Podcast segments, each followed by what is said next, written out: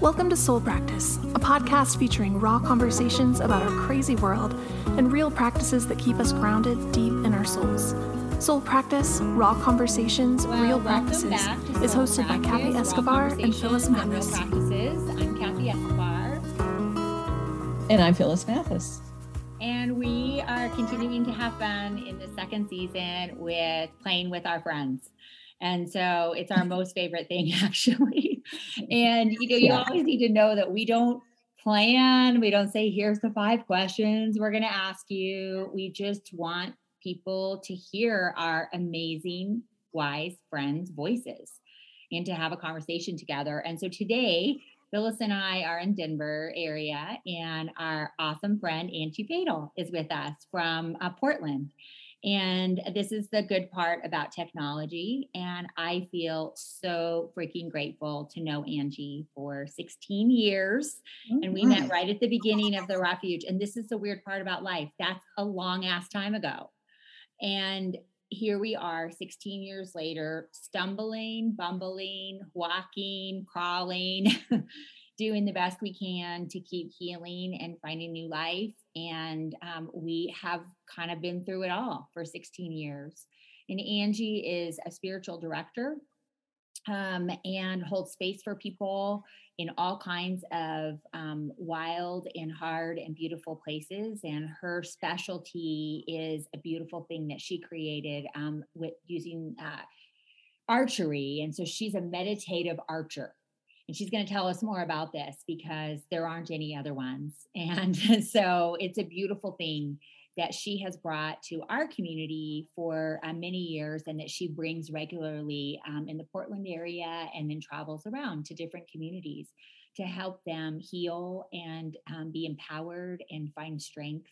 And one of her biggest passions really is the LGBT community, um, the BIPOC community, people who don't get to do these things in um, the easiest way and to make these things accessible for all people. And so um, we're just happy to have you here, Angie, with us and um, for people to get a chance to hang out. I was just in Portland, so we got to play, and that was just exactly what my soul needed. We just hosted a fun thing outside. When I say fun, grief has no rules is not the funnest thing. Um, but when we do things together in partnership outside that are soulful healing spaces, it is fun and it's super, super healing. Yeah, I um yeah, I was gonna say you have a funny way of having fun, Kathy, but I know you have plenty of frivol not frivolous, but just plain old fun. Um and um I think Angie, we met maybe before uh I attended a workshop that you facilitated.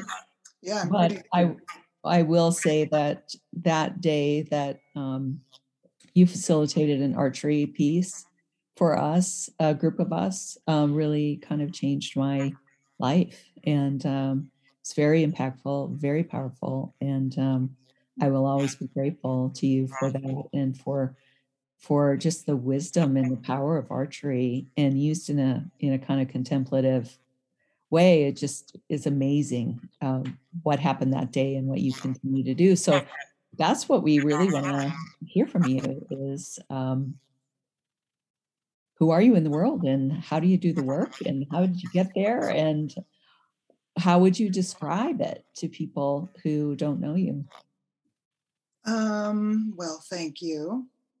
Uh, I'm hearing my cat talking to the birds, so trying not to get distracted because it's super cute. Um, who am I in the world? Uh, I am a fighter, a survivor, and um, someone that keeps getting up over and over and over again, and I will refuse to stop getting up. I may stay down for a little bit, a little bit longer than even I want to stay down. Yeah. But there's something built into me that refuses to give up. And that is the same thing that attracts me to other people that have come from a similar, not maybe the same situation as I had growing up, but a similar wanting to get up again, even if you do not have the ability to get up again. I want to see that in you. As far as like, you may not see it in yourself, but I'm going to stand with you until you can get up again. Because Wow. I needed that. And so for me, probably about 16 years ago, I somebody came to our community. At the time, I was pastoring a church called the Bridge that is no longer. I was going to say in service, but I guess I guess in service. It's no longer around. Um, and she, it was somebody that knew this really spectacular journey, journaling technique based in Carl Jung's shadow work. She looked at our community and she was like, "Whoa, you guys need some help." and so this is like as far as i understand it's it's a long weekend um very expensive something i couldn't have even dreamed of being able to do. She taught us how to do it. It was life changing for me.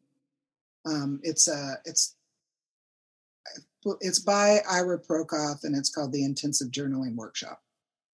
So out of that i've been doing spiritual direction with people in deconstruction of some kind for about 13 years, along with having the journaling 12 years ago on Mother's Day, which was yesterday, which I was up the archery range. And I don't think I had been up at the archery range on a Mother's Day since my first archery lesson 12 years ago. Um, but I had been talking about archery my whole life, never had exposure to it, didn't know how how does a poor person do archery? How does a poor person do archery and also not have to be a negative experience? Because it was so sacred to me, this idea of archery, that I didn't want it to be a bad experience. Or how do you do it if you don't have equipment? I couldn't go out and what I thought was like $500. It doesn't cost that much uh, you know, go buy equipment for something that I didn't even know. Like, how do you jump the, over those hurdles if you don't even know where the hurdles are, what the hurdles are? And uh, we had a friend that's a world champion archer who I had asked, but it went right over his head. And mm-hmm. my husband then was like, Angie talks about archery all the time, cartoons, movies, it didn't matter. I wanted to do it. So he arranged on Mother's Day over it's probably 13 years ago now to give me an archery lesson. I didn't know I was having an archery lesson. I thought I was uh, going on a hike with our kids. And I got up to the archery range, had one lesson, was not good, but immediately felt a physical release in my body. Oh, that's amazing. And that was transforming for me. And so I kept going, kept going, kept taking all my friends because one thing I'm learning about myself is if I learn how to do something and it's impactful to me, then I want to figure out how to teach other people because so many things have stood in my way as far as like how do you how do you do that how do you get access to that thing if you don't have the money or if you don't know the person or whatever and i want to take away the middle person and find a way to give people access. So I started taking all of my friends. One of my friends had just had a chosen family member take their own life. And um, we were shooting together. I would bring her up, she wouldn't talk. We would just shoot. And one day we were up there and she looked at me and she had her um, she had her bow loaded. She's not a talk. She was not a talker. And I'm going to swear. She said, I am just so fucking angry. And she released the arrow and it hit the target like a cartoon. And she looked at me and she went, That was so cathartic. And I could feel it. I didn't, I wasn't holding her bow. I was standing next to her, but I could feel the reverberations of it. Mm. And I went home because I think in that moment, something that I had known worked for me and I thought probably would work for other people, but then I knew it worked. And I came home and I was talking to my husband, who also knows how to do this journaling technique. And I told him the story. And I said, I think we, I think I could manufacture a space, a container that could make that happen. That could be a safe or a brave space, whatever you want to call the space, where it would feel okay for that person to engage in that. And through the conversation, because I'm a verbal processor, we came up with the idea of using a very small piece of this Ira Progoff journaling. And that's how meditative archery was born. And I just was up there today with one of my clients who got it as a Christmas gift from hmm. her husband. And we did the journaling this morning, and she was an expert shooter within 45 minutes. And watching somebody go from that's the other thing that I didn't realize I was a teacher. But watching go for somebody go from not knowing how to do something and be afraid to learn something and holding that kind of sacred space, which I believe that space, I believe all space is sacred, but when you're holding a space and reminding somebody, you've never done this before, why, why do you think you should be an expert? I also think I should be an expert. So, very familiar with that feeling. To watching them totally own their bodies and and then also discover like she looked at me and she's like, "Oh, this feels so good." And I'm like, "I know." so I tr- I'm trying not just through archery, but creating spaces where people can feel empowered in their bodies and the whole of who they are. Mm. All of the gunk, all of the beauty, all of it is sacred. And so, spaces where that is not only encouraged, but treasured is what what I'm after. Mm. It's an amazing thing. I mean, what happens out there is truly it's magical. It's magical. And um, and to watch um, youth and all you know shapes and sizes and experiences all kind of have a similar healing empowerment thing happen and it just made me think as i was listening to you is that you know, of course, it's like holding space for other people and the joy and the um, soul, you know, healing stuff that happens in you. But like what's happened in you too through your own doing it and then also seeing that happen in other people. It's like always a both and at the same time. Well, I think um, the biggest thing that's happened to me is I now can say I'm a good teacher, mm. which I never considered myself a teacher before. I mean, maybe I, I, was probably teaching. I've been in those kind of roles, but I didn't consider myself a teacher. I'm married to a teacher who's always known that he was a teacher. Um, but I'm good at it. And I think that's the thing is as I do it, the more I do it, the more I can stand in it, the more it kind of resonates through my whole body. I had a funny incident the other day. Um, I was up there doing a meditative. I have two. I have mindful, a mindful one that's a little less intense, and then the meditative one that's attached to the journaling. And I was doing a meditative one, you know, so we had finished the journaling, we were shooting, nobody had been up at the range, and then all of a sudden people were trickling in which is irritating. Why do other have, people have to come work when I'm doing something? I want to be alone. How dare uh, they? yeah, but there was an older guy that I'm familiar with, and he was doing his own thing. And then this other, these two guys came, and one was just doing his own thing. And then I think the guy was his dad or something, an older guy. We are probably on our third round. I'm, you know, I'm teaching her. We're not talking to anybody else and this old guy comes up to us. Did I ask him for feedback? No, I did not. He comes up to us and he's like, Well, it would be better if she anchored on the side of her nose.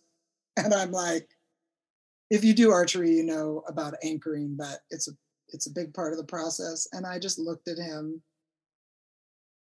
and I I just stared stared him down. and then I neither of us said anything and he walked away and sorry to your listeners, but sometimes I just fucking hate white guys. no woman in the 13 years I have been shooting has come up to me and told me what I'm doing wrong.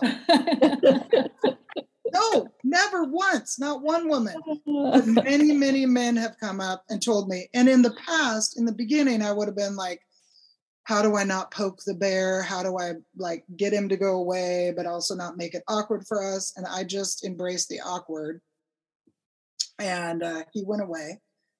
And then we we laughed about it. But um, I think that's it. Standing in the beginning, I used to have to say to myself, and I probably sometime, I don't know, I'm not saying that this is gone for me, but I used to on a regular basis when a lot of people would come up there and there, archery is full of a lot of white men. And that is not across the board that they're all going to be jackasses, but that is a pretty, you know, 90% guarantee that you'll get more than one jackass in that bunch.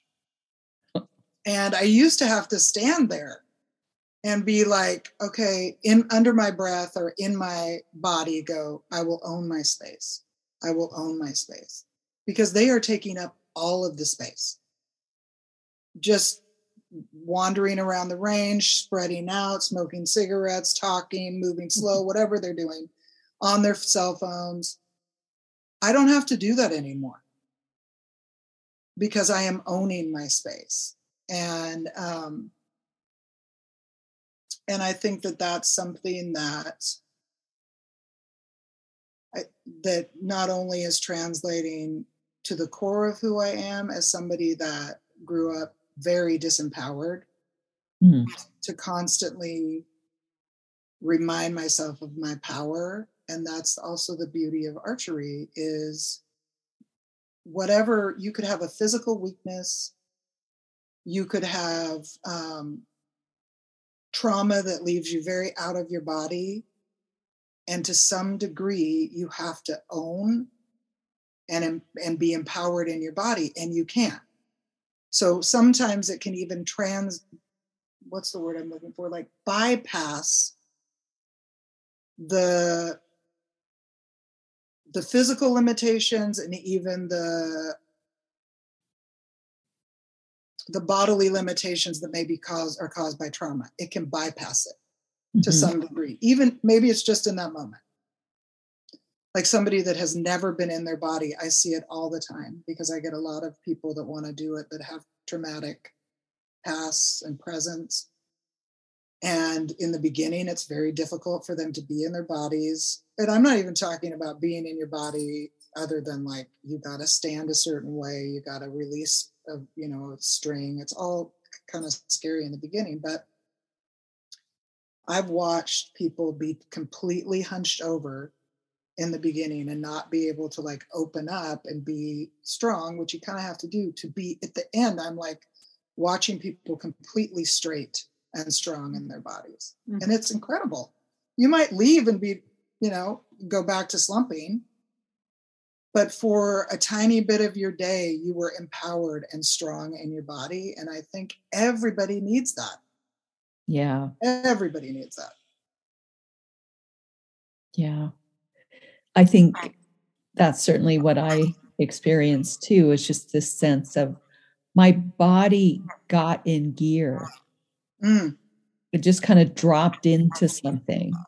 Yeah. and even though i didn't have a lot of arm strength or shoulder strength or whatever um, just taking the stance and aiming at something and releasing this power.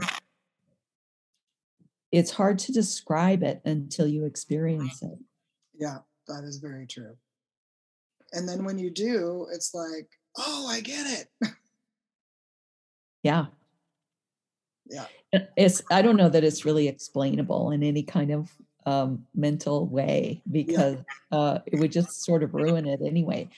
And it's what i love about something you said right at the beginning which was you something in you knew that you wanted to shoot a bow before you ever had the chance to do it. And I think that's something that your soul speaks sometimes. Um, when you have these weird things. I mean, for me, it was uh, throwing pottery. Mhm. I'd never done it, never thought about doing it, never really kind of wanted it. But it was a recurring idea that when I did it, I it just connected something for me Mhm. that I'll never be able to explain. Yeah. Um, and uh, I think that that's really the almost the mystery, but the wisdom of who we are as human beings and what uh, parts of us know that we don't know that we know. hmm Yeah. Oh, for sure. It's like, um, I mean, aren't you a Jungian Yeah, well, I know some. I'm a Jungian hack, is what I am. From the beginning of my any recollection I have, if there is a woman doing battle, that is my that is I mean Joan of Arc, I've got a whole back piece of Joan of Arc on my back. It's a it's a reoccurring theme. Not just any warrior though. It can't be a it can't be a cruel. It has to be somebody like Joan is working out the whole thing and she's real which is even more attractive but i've always had that i i'm like i don't want to kill anybody but don't you dare try to take away my power which makes sense like i'm you know i grew up in a house where i had a role to play and my role was to be the servant to be subservient to do what i was told. You know they wanted my emotions but not too much. So Hmm. keep everything right and i'm terrible at keeping things in check as far as like you know being sensitive about other people and about things that are happening. So to gravitate towards somebody that at least on the outside is not going to be told what to do and is going to go after justice. Is very attractive to me. And then i'm realizing as i'm talking to you talking to you i also liked which totally makes sense as a queer identifying woman that discovered that in her early 40s um because that doesn't fit into the church that i grew up in. Mm. i always i also loved women that were disguising themselves as men give me an androgynous person. I from from my beginning and i'm just now realizing that's funny too. It's like either a warrior woman or somebody that's fooling people blending in. But because i think that the the the early people that i was attracted to that were doing that you know like natty gann or i, don't- I don't know who but some person some woman dressing like a man because then she was taken seriously. Hmm also she could do the things that they that women should be allowed to do but they weren't allowed to do. So Mhm. i'll chew on that for a little while. Yeah, whatever it takes. yeah. I mean plus bowie and there's quite a few people in i mean at least when i was growing up in the 80s that definitely were they're they were gender fluid at least how they were Mhm. performing and i loved that It secretly because you can't love that out loud in the church right Oh no, no.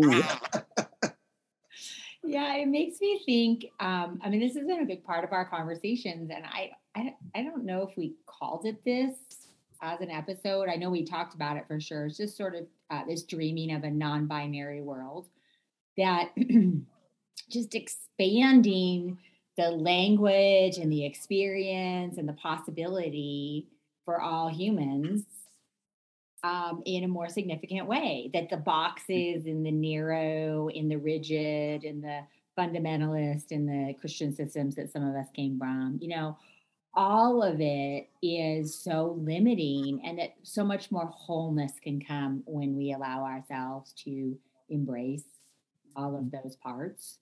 And it just makes me think, I mean, knowing you um, for all these years and just watching us all, to be honest, like we have all grown so fucking much. yes we have and we've had a lot of really hard things and we've had a lot of really good things and but nothing has come easy like nothing's easy healing isn't like this whoo, you know it's just it, it is hard to do in the context that um, it's hard for everybody and i think it's extra hard for those of us that came from a christian context that just didn't honor it you had yeah. to find something outside of it and it just made me think because so many of us you know are um, have deconstructed so much um, of what we um, had for so long and and we're finding life on in a new place that is so beautiful and it's it's not as disorienting as it used to be it mm-hmm. it used to be like we're oh my gosh this is so hard now it's like oh my gosh you know it's there's so many amazing things about it mm-hmm. and it does it's not to dismiss the disorientation part because it's part of it and sometimes you know of course it's still a little weird because when non-binary is more complicated than um, than clear things. But it does make me wonder for you, like in your story, you know, you were a pastor, you were a missionary, you were like an international missionary. And, you know, and look at look at your trajectory and what's happened and your story and what parts are continue to heal in you. And so I just love to hear just a little bit more about that, like how life is better. Mm. How life is, a, is better as you really stepped into your truth instead yeah. of trying to conform to a system that just never got you, never got you. Yeah. That's an interesting question. I think um, one of the biggies for me is realizing that I have always been this person. Mm-hmm. Like I, but I was, and I'm sure this is true for most people, but I was always shutting this person down because you know the god that i was given the creator that i was given did not um just so backwards. It's like you can create the universe if if you believe that. But you can't you can't deal with uh, non-binary thinking. Okay that's that seems very limiting for you. Um you know, constantly hiding my gay friends or figuring out can I have gay friends? How does this work? You know, because this is the 80s. I know we're not, sometimes when I tell my children the things that I had to secretly do or hide from my parents, they're like, well, why would you do that? Well, some of it is, yes, was protecting myself, but some of it also was protecting my friends. Mm. Uh, or at least I thought it was. So, realizing that this is the person I was born. And I have just been coming back home this whole time. So, this is the person I was born, and I've just been coming back home the whole time. And I think that that has made the embracing of myself easier and all the the thinking and I agree, Kathy. It's it's tricky to the non-binary thinking is tricky, but I think much like deconstruction, the beginning is so painful. You know, the loss, and for some, way more than I I had to experience. Um, but that thinking is actually, you know, you I'm going to be de- deconstructing not just my faith, but everything for the rest of my life. That's what life is, is deconstructing stuff.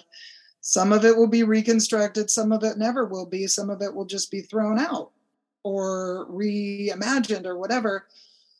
And I think you do get to a place in deconstruction where it gets a little less pokey all the time. you know, or maybe I'm not you know, like salt over my shoulder. I'm not saying a secret prayer, hoping that I, you know, didn't offend God or somebody else anymore. Um, and that's similar with like embracing uh, non binary. Because really, what is creativity? It is non binary. Mm-hmm. Most artists are not going, look at my art, here's what it means. They're saying, look at my art and what does it mean to you? What is what is in it? What do you see? And that is non-binary. That can be whatever that person wants. And i think that's where the freedom is and i think you talk about it a lot kathy it's a paradox. It's staying in that middle place that tender place. And so even part of my life which was um, it did include uh, sometimes i'm embarrassed to say it aloud but seven years as a missionary overseas, um, I have a few creds in that. I did not lead anybody to the Lord that I know of. Because I am not good at sealing the deal.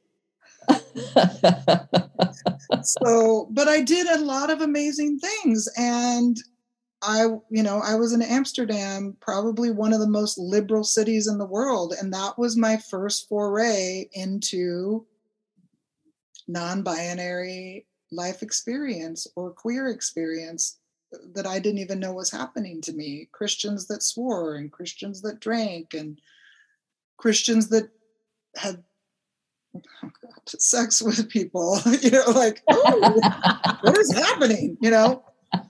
Whether they were honest about it or not. It was just a different, like, you're in a place where there are so many different people from all over the world. Nobody probably would have called themselves liberal, but compared to my growing up, it was very liberal. Mm-hmm. So that opened a door to to be more honest inside myself. You know, that opened a door to having conversations with friends at the time that were trying to come out. And I wasn't at a place where I was open minded enough to realize that that was okay. And, um, you know, just so many different, so many different experiences. And all of them, all of those experiences have led to where I'm at now. And I have been lucky to have mostly good experiences my my I think my childhood experiences were so negative in the church that most of my experiences after that got better mm. which i think for a lot of people is rare because i went away because i moved away to another state it was a different kind of christianity still very religious and restrictive but different than mine so difference sometimes is a little bit better, not always. And then YWAM, Youth with a Mission, because I went away to a different country, it was way more liberal. I didn't even know you could swear, you know, or drink. I thought that was straight to hell. But um, I think all of those experiences opened up, you know, go going to the bridge, being in the United States, I never wanted to live back in this country. And then meeting a lot of people, that's how I met Kathy, like meeting people on the fringes that were giving God one last chance was also part of the arrival to where I'm at now. And I won't be here in a year. Mm-hmm. You know, the more for me, the more I the more work I do on myself, the more work I do in therapy, I won't be I won't be where I am. And I'm I'm that is excite that's an exciting thing about life is I won't be where I am. Hopefully it won't be as painful most of the time because it's still painful. Because I think change is mm-hmm. change can be painful, but then also people make other people make change more painful than it needs to be. I think that uh, one of the most profound things is uh, how difficult it is, but how freeing it is to just be who we already are.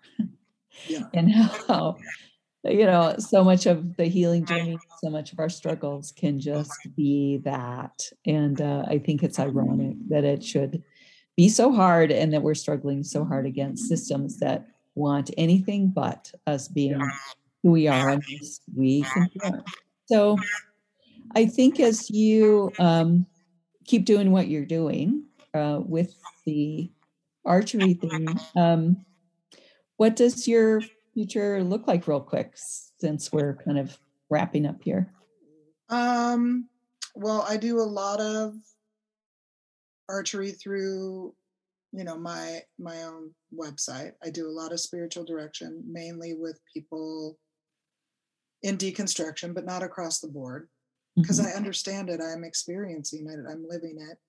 I do archery through Airbnb. So I see people that just want to learn like mindfulness 101 and attach it to archery because I'm not interested in just teaching people archery. That's to me, that's not interesting.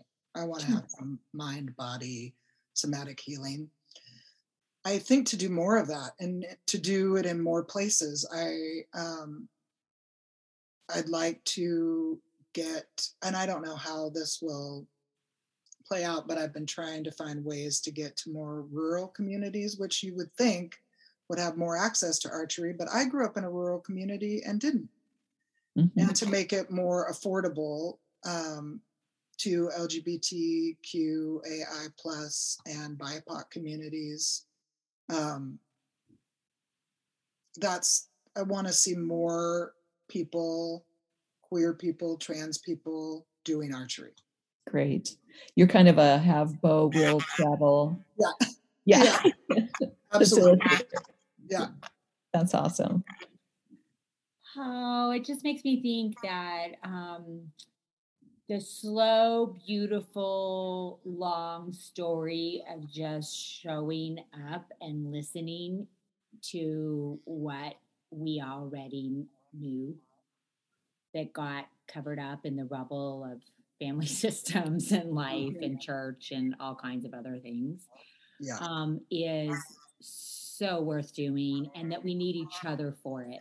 So, like on our own, it just doesn't, it just, we need each other. We don't need a ton of people, but we need some people. Mhm. And um, to just get us and to get the struggle and to get the joy and the hope of um, becoming more and more free. And so, a piece of this, um, our soul practice idea is really just like our soul and practice is all tied together, which is like exactly meditative archery. I mean, in its deepest way. And so, just one as we wrap up, just one last little, like something, just rem- eh, to people listening, like remember this about your soul, and then maybe one little small practice that helps Mhm. you or could help others. Just kind of keep on keeping on. Well, one of the things that I always said to my kids when they were leaving for school is remember who you are. And I'd have to sometimes grab them by the face and go, not who other people think you are. Remember who you are. So that, and then a mantra that I always say on my podcast, and a mantra that I constantly say to myself you are worth knowing, you are worth loving, you are worth being in this world. You are worth knowing, you are worth loving, you are worth being in this world. Whatever other people say, who cares? Inside of you, that truth remains, even if you are a total jerk. You are still worth loving. And then I think for me, what I'm finding, you know, in my mind, I'm like, say, get out into nature. And yes, if you can, get out into nature.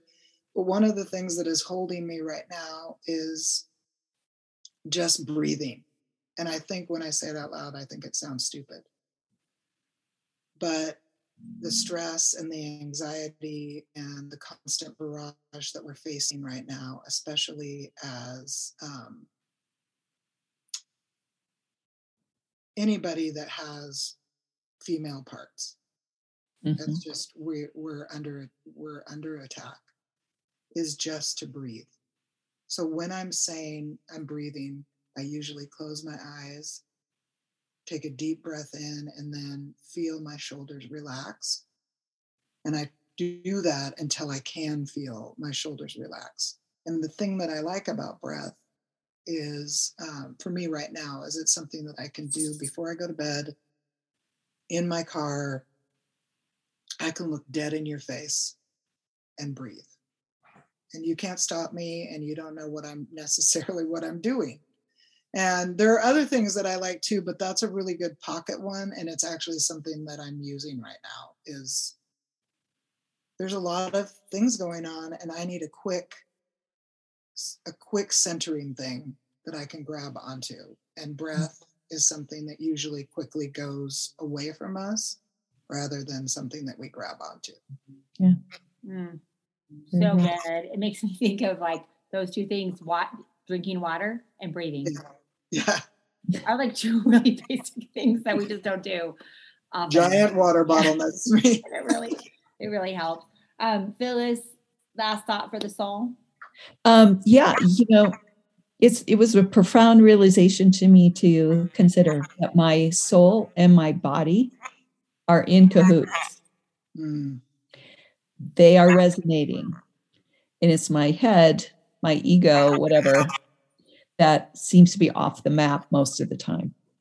So um, just remember that if you have something in your body that's speaking to you, might also be your soul. mm, yeah. I love it. On the practice side, I'm just going to add one related to um, practicing, and that it's like just do it. Whatever it is that moving your body in some way, to just do it and try not to evaluate it. If there's anything like about archery that I know, it's like getting on our head all the time. I gotta shoot the target, gotta like look this way, just like just do it. And mm-hmm. how we grow in our capacity to heal is through practice.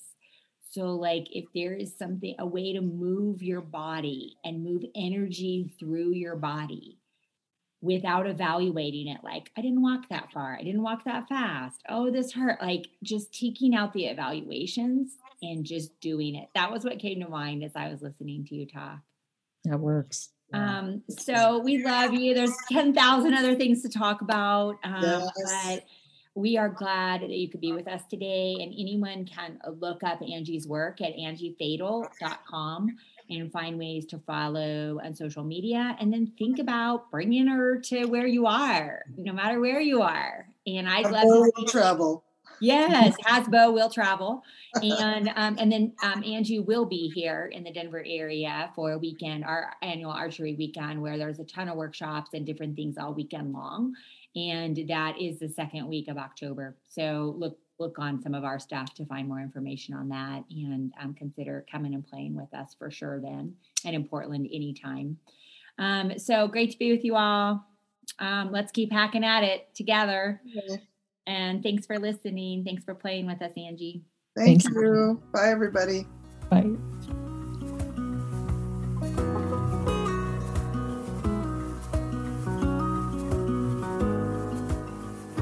Kathy Escobar and Phyllis Mathis write, speak, pastor, and counsel, and are dedicated to creating spaces that foster healing and change. You can learn more at kathyescobar.com and phyllismathis.com. Keep listening to your soul and keep practicing.